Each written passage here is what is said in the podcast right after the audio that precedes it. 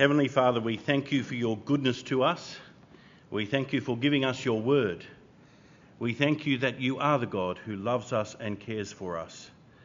And we pray this morning, as we turn our attention to your word, that you might address us, that we might hear your voice, and what rebuke we need to hear, we might hear and heed.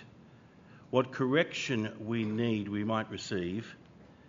What teaching you have for us might inform us and shape us, and that you might in every way prepare us to live as faithful disciples of the Lord Jesus. For we ask it in his name. Amen. Well, if you ever needed evidence that our world is in turmoil, there has been plenty of it this week, hasn't there? Many of us, I know, are deeply worried about what's happening in Hong Kong. A number of us here at college have family members who are in Hong Kong. And so the terrifying things that are happening there are not just terrifying, they're very, very personal. Because people we love are caught in the middle of it. It doesn't really matter which side you think is in the right and the other in the wrong. The violence, the disruption and the fear is real, and it's terrifying. The ground seems to be shifting under our feet. To our friends with family in Hong Kong, I want to assure you that many of us have been praying for the situation in Hong Kong this week, and we will keep praying for you and for those you love in the days and weeks ahead. We know that it seems like you're a long way away from home and where things are happening, but we want you to know that you are not alone. But the turmoil is right here too, isn't it? A knife attack in the middle of Sydney on Tuesday, all too close, all too frightening. A man troubled and broken and disturbed, running amok with a knife, and as a result, one person lies dead and another seriously injured, and buildings were locked down just in case. Or that horrendous decision in the New South Wales Parliament last week to decriminalise late-term abortion, and the tragic celebrations of politicians and others afterwards. The most vulnerable in our society, those who are literally without a voice, made even more vulnerable as the sanctity of life received another blow. And people were cheering, because somehow in 21st century Australia we have learned a way to rationalise the slaughter of the innocents.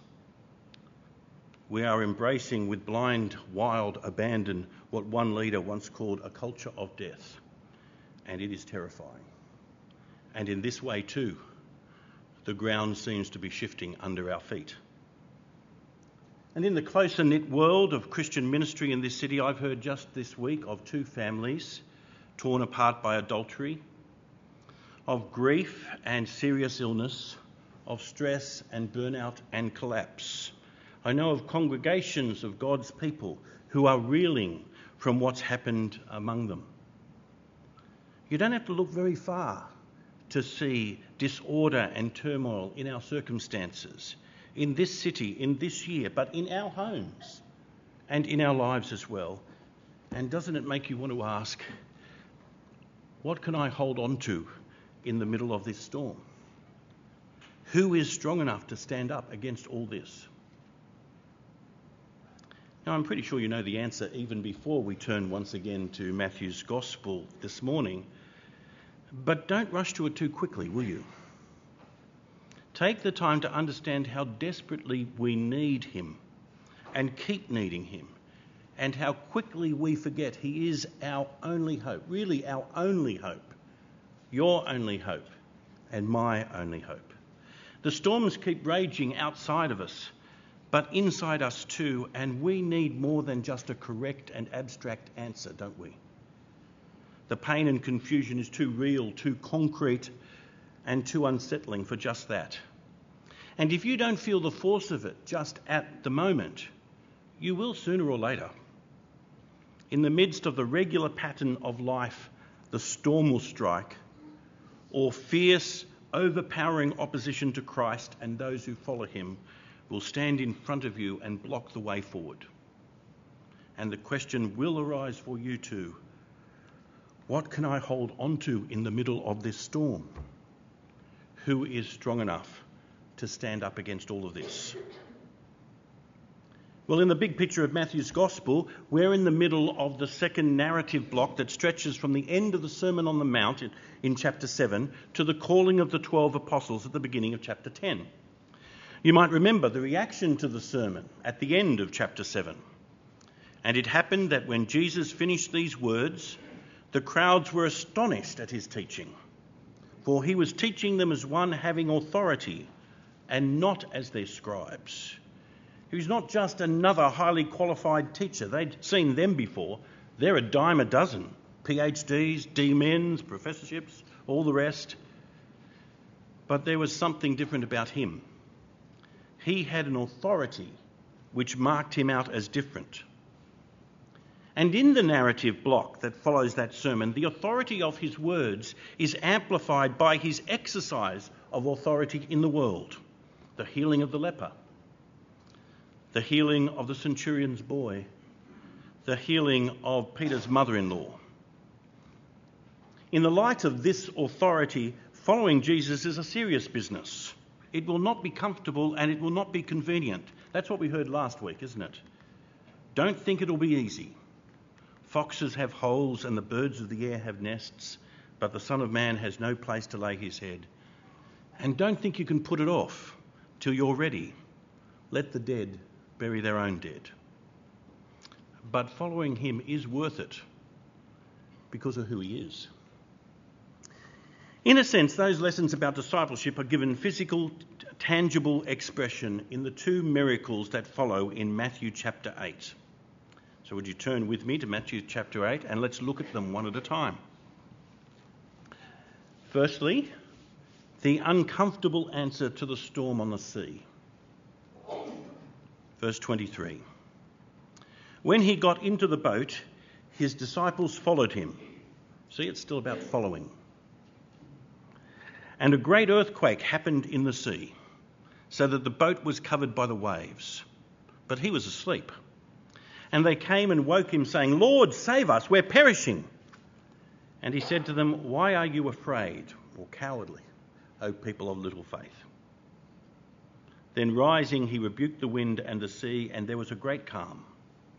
The men were stunned, saying, "What kind of man is this, that even the wind and the sea obey him?" The scale of the crisis on the Sea of Galilee that day is clear from the fact that at least four of those in the boat with Jesus were seasoned fishermen who were used to those waters and knew what to expect, but they were terrified, brought to breaking point by the events which engulfed them. I suspect this is the last thing that they thought would be happening when they got into the boat that day with Jesus. They'd heard his words, they'd seen the great miracles that he had done. Surely with him in the boat they'd be safe. It'd be an uneventful journey just to the other side of the sea. But it didn't feel safe that day.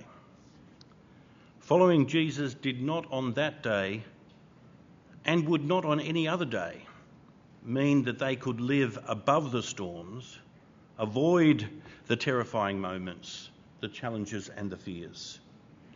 The ground very literally seemed to be shifting under their feet. The earthquake deep below had thrown the sea into turmoil. It was not an ordinary storm. It must have seemed as if the gates of hell were opening up and they were going to be dragged in.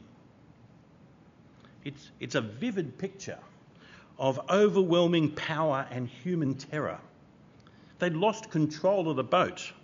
The waves were breaking over them. Soaked to the bone, it all looked hopeless. They were perishing. But just who was in that boat with them?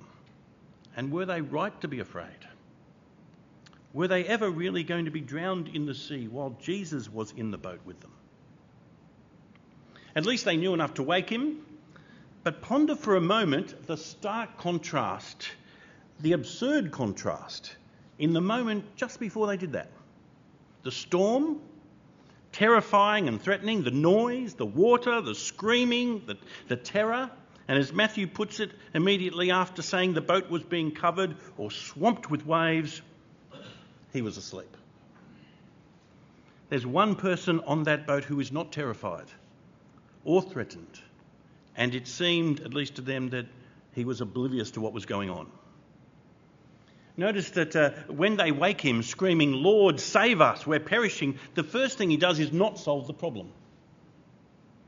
But rather he addresses their fear and their little faith in the middle of the problem. What was more urgent than the storm was their need to learn that he is the one to hold on to in the storm. You see, it wasn't that they didn't have enough faith. Rather, the faith they had was little faith. Even though they were screaming at him to save them, what did they actually think he was going to do? They did not have that full-blown trust in him to hold them and keep them and save them. Their reaction to what happens next makes that much clear. And then he does stand and rebukes the wind and the sea, and here's the bit that's even more terrifying than the storm. There was a great calm. It was not that things started gradually to die down as storms naturally come to an end. The wind stopped immediately. The waves stopped immediately. It suddenly and completely ceased, with one short rebuke. The other gospel accounts give us the actual words, "Silence, be still." And as I said, the sudden silence raised more questions than the storm. You only have to think about it for a moment to realise that that calm, coming so quickly, so suddenly, so eerily, was more frightening than the storm. What kind of man is this? Perhaps they thought they knew up to this point, but not anymore. His exercise of authority over the wind and the sea broke open whatever categories they might have used to understand him before this. Even the wind, even the sea, the most violent storm they'd ever seen. And it did his bidding. What kind of man is this? Who is he? Some of you will have heard the story of my visit to Smith's Lake up on the Central Coast many years ago now. It's a lovely idyllic spot normally. I went there for a Sunday afternoon drive with Catherine, her parents, and our little daughter Elizabeth, who was just 2 years old at the time. We went for a walk along the beach, but on that day the wind was howling and the waves were crashing against the beach, and this tiny little thing turned around and looked at the lake and said, "Wind, be quiet!" And you know what happened? Absolutely nothing. And in the final analysis, it wasn't really that big a wind. Certainly not like the wind on the Sea of Galilee that day. The authority Jesus exercised that day with those two little words give us a glimpse of who he is. The wind ceased and the waves stopped, and there was a great calm because of who he is. And the wonderful background of the Old Testament opens up that window for us further. He commands the wind and the sea because he is the one who made them, and he is the one for whom they were made. You might remember the words of David in Psalm 65. "By awesome deeds you answer us with righteousness, O God of our salvation, the hope of all the ends of the earth and of the farthest seas, the one who by his strength established the mountains, being girded with might, who stills the roaring of the seas, the roaring of their waves, the tumult of the peoples, so that those who dwell at the ends of the earth are in awe at your signs." Or in Psalm 107, the first of that last book of Psalms, after speaking of those who went down to the sea in ships and the storm the Lord raised up against them, "Then they cried to the Lord in their trouble, and he delivered them from their distress. He made the storm be still, and the waves of the sea were hushed." It is the Lord God, and only the Lord God, who stills the storm and calms the sea in the Old Testament. And this one who has been asleep in the boat with them, but now stood amid the sudden calm, had stilled the storm and calmed the sea. For you see, there is nothing, there are no circumstances, there is no combination of forces, there is no movement or even cosmic power that can withstand his voice. He is the one you can hold on to in the storm. He is the one, the only one, who will not be shaken no matter how violently the ground shifts under your feet. Such is the authority he bears.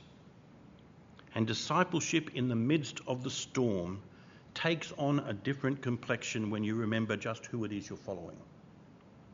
As one man put it, our fears as Christians about survival only subside when we grasp just who it is who is with us in the boat. The key to Christian discipleship is the one who walks through life with us. But it was not comfortable.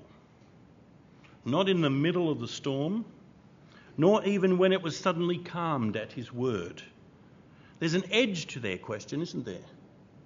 What kind of man is this? If they could not control the storm, they certainly could not control him. To use C.S. Lewis's picture, he is not tame.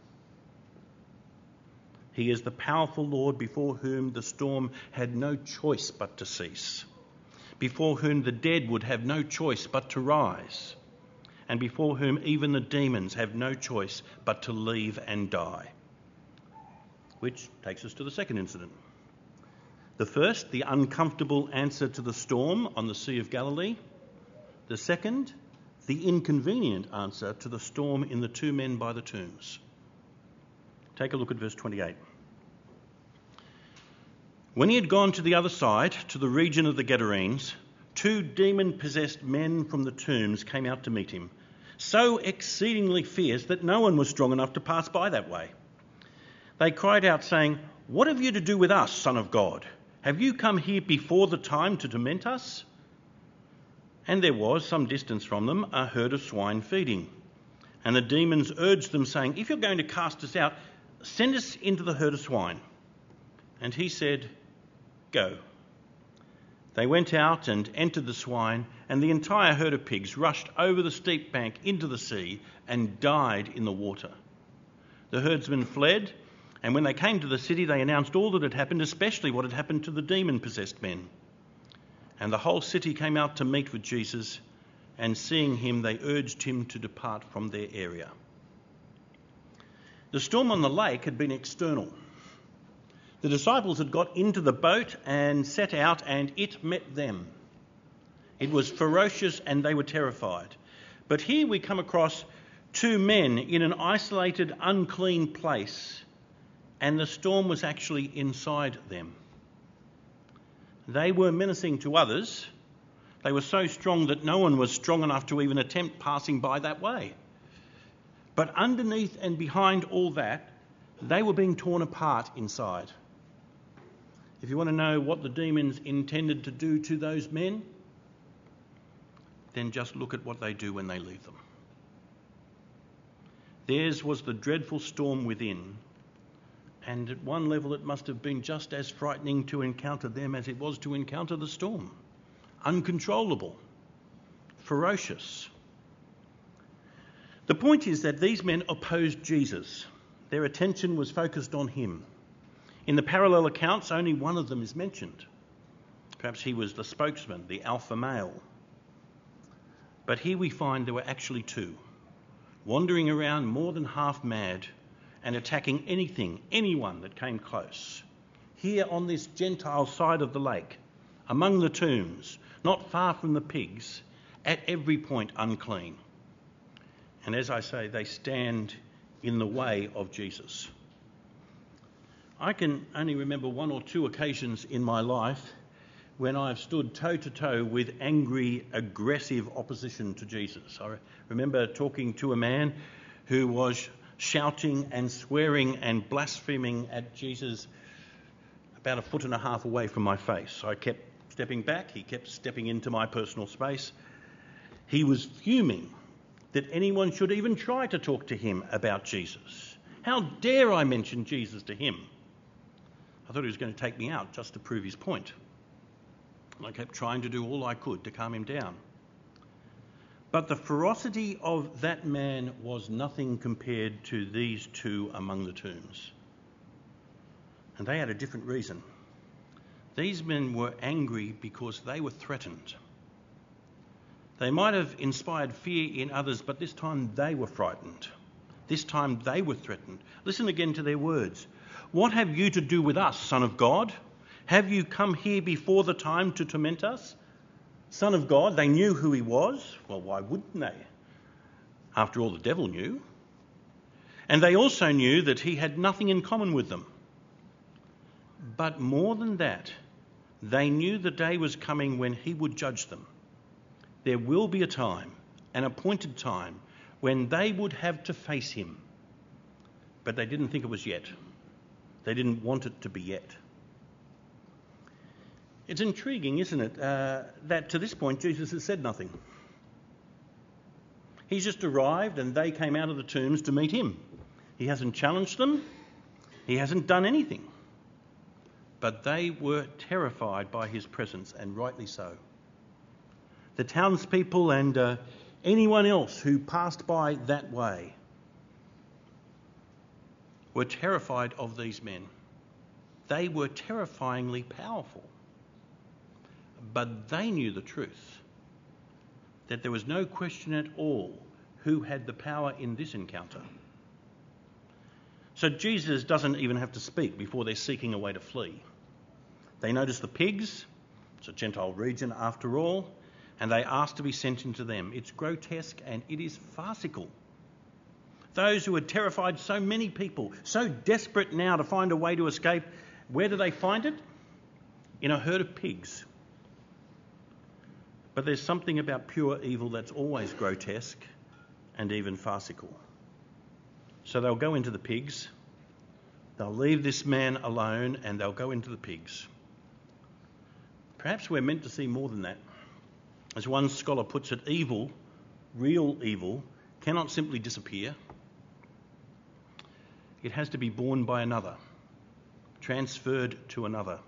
And in this imperfect picture, we are being prepared for the great transfer, not too long in the distance, when all the evil that oppresses us, our own evil no less, will not just disappear, but we will be borne in full by another.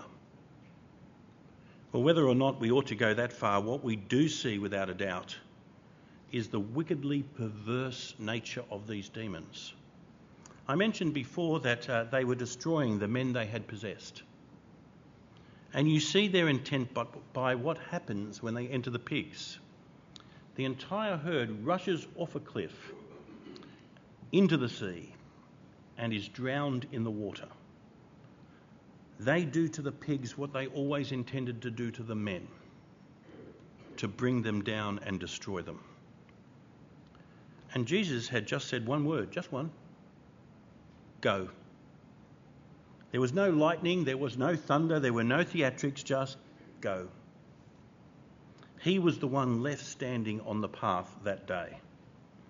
The rage of those two men, or rather the demons who possessed those men, had been real and terrifying. This storm too was violent and a threatening one, but it had been thoroughly and entirely dealt with by one word: go. But the sting in the tail is actually what happened next. The herdsmen who looked after the pigs fled to the city, presumably Gadara, and they reported everything. They didn't just speak of the mad suicidal plunge of their pigs. They spoke about what had happened to the demon-possessed man. Men. The men they knew all about. The men who terrified them all. And the crowd came out and they confronted Jesus and they asked him to leave. What an extraordinary reaction. You might have expected jubilation.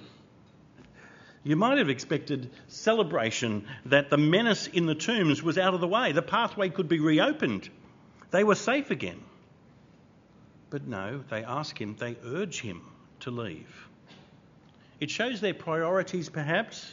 The economic disaster of losing the herd of pigs trumped the rescue and of the two men who had been terrifyingly oppressed for so long. But it also shows the opposition to Jesus. And that opposition to Jesus doesn't always have to be aggressive and violent and confrontational. Not everyone who hears of the mercy of Jesus will rejoice. He had been too powerful for the demons. With just one word, they left those men and died in the lake. he would be too powerful for them too. And so, in a strange way, he was even more frightening than the storm. He would interrupt the steady pattern of their life without God. And they were not prepared for that interruption. It was too risky to have Jesus around, too challenging, too inconvenient. The authority recognised when Jesus delivered his Sermon on the Mountain was more extensive and more challenging than those who heard him there realised. Its reach goes beyond correcting the shallow hypocrisy of the scribes and the Pharisees, beyond the healing of disease. He has authority over the created order itself and even the demons, no matter how many, no matter how strong, cannot stand against him. What kind of man is this, that even the wind and the sea obey him?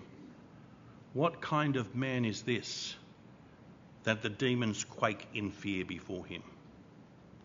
There are powerful lessons to learn here about discipleship, about what it means to follow Jesus in a world where the storms rage outside and inside, about the varieties of opposition to Jesus you're likely to encounter, raging anger, or self-centred disinterest. But the most important lessons are about the man who stood in the middle of those storms, the storm on the Sea of Galilee and the storm within the men of Gadara. He is the one who is Lord, God among us, doing what the Old Testament makes clear only God can do. Just a word, silence, be still, go. And who he turns out to be is the most important lesson about discipleship. What matters most is the one you follow. The key to Christian discipleship is the living, sovereign presence of Jesus Christ. What can I hold on to in the middle of this storm? Who is strong enough to stand against all of this? It's him. It's only him.